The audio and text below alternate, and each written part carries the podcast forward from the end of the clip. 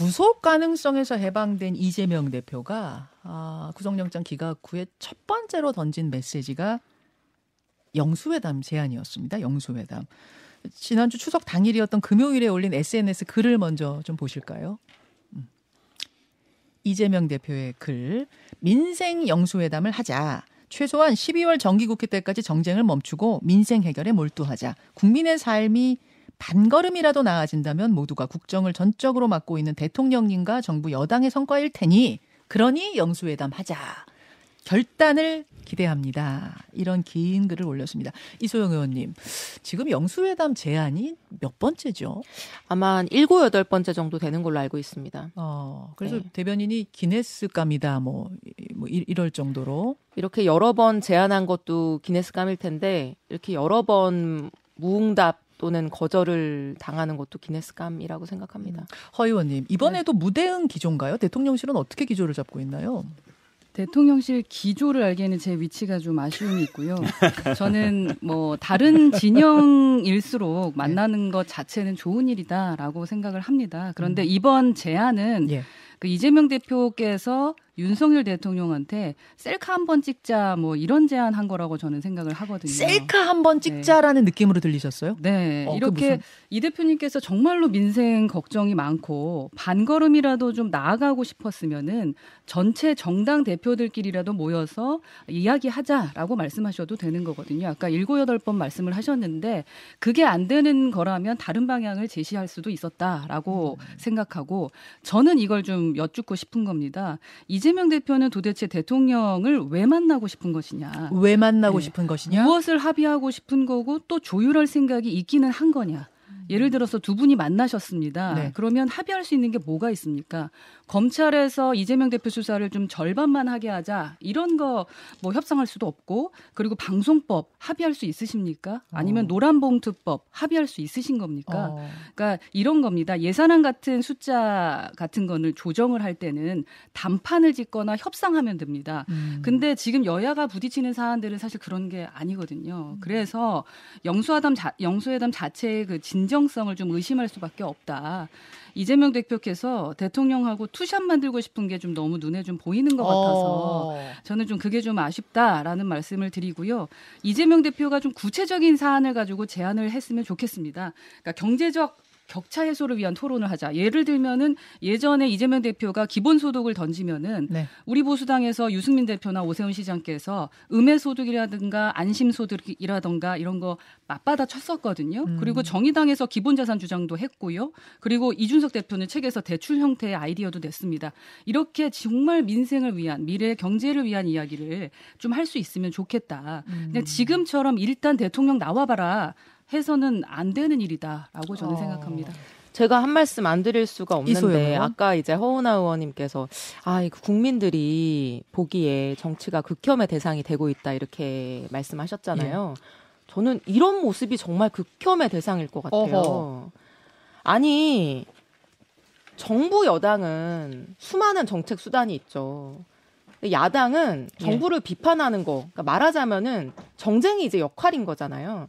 12월까지 정쟁 멈추고 민생 챙기자고 하는 거잖아요. 음. 만나서 우리 타결할 수 있는 거 있으면 좀 합의해서 한 발자국 나가 나가보자 국민들을 음. 위해서.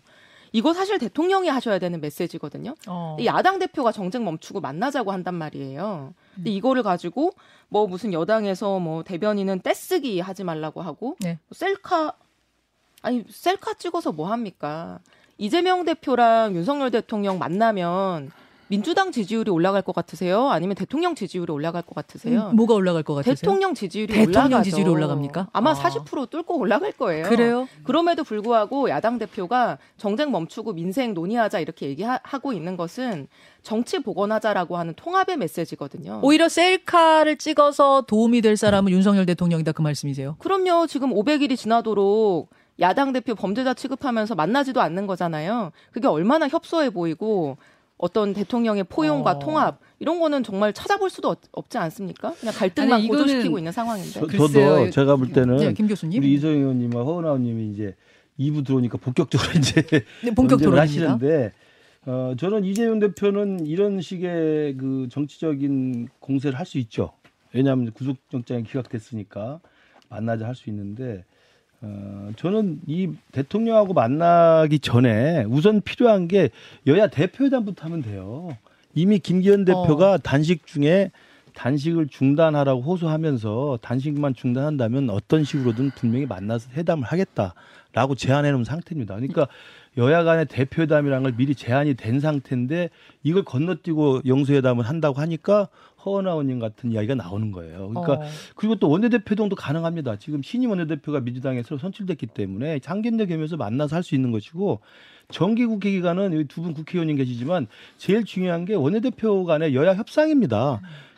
예산 결산해야죠. 그리고 또 국회에 지금 계류 중인 법안들 심사해야 되죠. 그러니까 사실은 원내에서 민생을 위해서 어떤 법안들을 어떻게 처리할 것인가, 예. 산을 어떻게 할 것인가에 대해서 이야기하려면 여야 대표회담하고 여야 원내대표회담으로 충분히 일단 가능한 얘기예요. 민생이라는 게 음. 저는 그런 면에서는 좀 너무 앞질러 갔다라는 말씀을 우선 드리고 두 번째로는 그 내용을 가지고 민생의 진정성을 이재명 대표가 보여주려면 예? 정기국회 하루 전날 단식을 안 했어야죠. 정기국회 하루 전날 갑자기 느닷없이 난데없이 단식을 시작해가지고 정기국회가 지금 반 팀이 넘어갔어요. 예. 아무 짓도 안 했습니다. 인사청문회 안 열렸죠.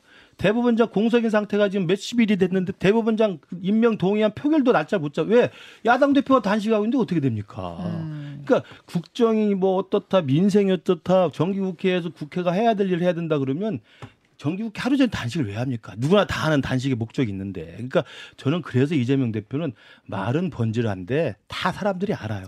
아, 저 양반의 정치적 의도는 이거구나. 어. 라는 걸 다 꿰뚫게 되죠. 김 교수님 네. 뭐 기승전 맨날 기승전 이재명 탓이니까 뭐 오늘도 거기서 안 벗어나는 것 같은데요.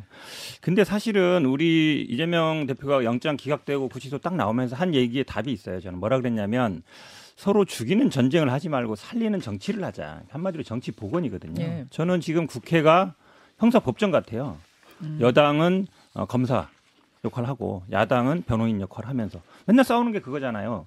우리 지금 방송에 나와서 하는 얘기가 맨날 이거 영장 기각되냐, 이게 소명되냐, 안 되냐, 도주일이 없냐, 맨날 이 얘기하고 있잖아요. 이건 정치가 아니거든요. 근데 지금 보면 집권하고 1년 반 동안 한 게 그거밖에 없어요. 수사밖에. 어. 수사도 제대로 안 됐으니까 이 문제가 되는 거잖아요. 그러면 정치 복원을 어떻게 해야 되느냐? 만나는 거예요. 정치라는 건 무조건 만나는 겁니다. 여야 원내대표는 수시로 만나고 있고 그동안도 만나왔어요. 음.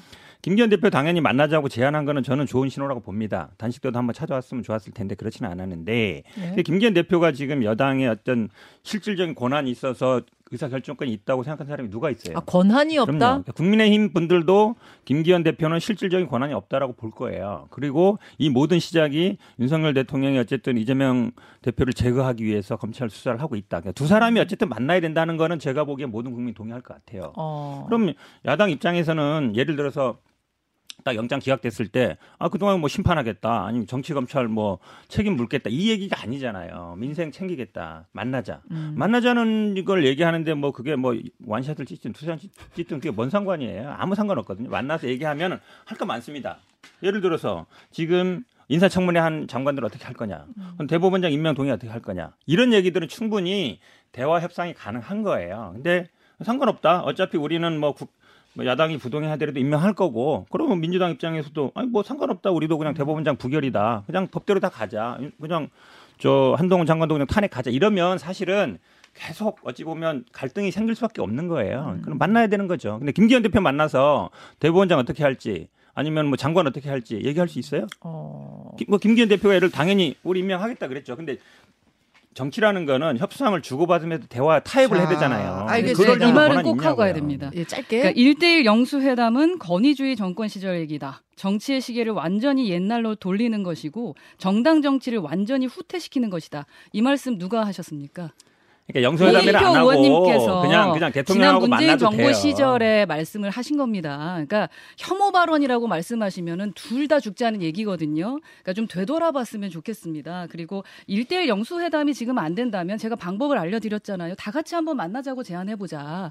그렇게 말씀하시면 오해 안 받으실 것 같습니다. 다 같이라는 말씀은 그러니까 저는 대표 명칭의 문제가 중요한 게 아니에요. 영수회담을 안 해도 돼요. 음. 그냥 야당 대표와 대통령이 만난다 이렇게 해도 됩니다. 근데 그걸 음. 통칭 그동안 영수회담에 칭함한 거기 때문에 저도 영성회담이란 뭐 우두머들끼리 만난다는 얘기잖아요. 예, 예. 그 용어 자체는 싫어요. 근데 야당 대표와 대통령이 만나는 그게 중요한 거예요. 그뭐 명칭이 뭐가 중요하겠습니까? 저도 한 말씀 드려도 짧게 될까요? 예, 짧게 이소영 의원. 그러니까 실질적 여당 대표가 지금 없는 상황이고 두 분이 만날 어, 법한 상황이에요. 그러니까 지금 대통령이 당 대표 역할까지 하고 계신 거 아니에요? 전당대회 개입하지, 어. 뭐 이번에 강서구청장 선거 뭐 공천까지 이런 상황이고 지금 야당은 민주당이 압도적인 강력한 의석수를 가진 야당이고 거기에 강력한 대표란 말이에요. 이 대통령하고 대표하고 만나면 민생에 도움이 되겠습니까? 안 되겠습니까? 알겠습니다. 그래도 김기현 여당 대표는 존중해 주시는 게 자, 좋겠습니다. 영수회담 네, 성사 안 되겠는데요. 지금 분위기 보니까 어, 이렇게 양쪽의 의견이 완전 다르다면 이거 성사되기는 좀 힘들어 보이. 저는 대통령이 이걸 안 받는 이유를 이해할 수가 없습니다. 아, 알겠습니다. 알겠습니다. 김현정의 뉴스쇼는 시청자 여러분의 참여를 기다립니다. 구독과 좋아요, 댓글 잊지 않으셨죠? 알림 설정을 해두시면 평일 아침 7시 20분 실시간 라이브도 참여하실 수 있습니다.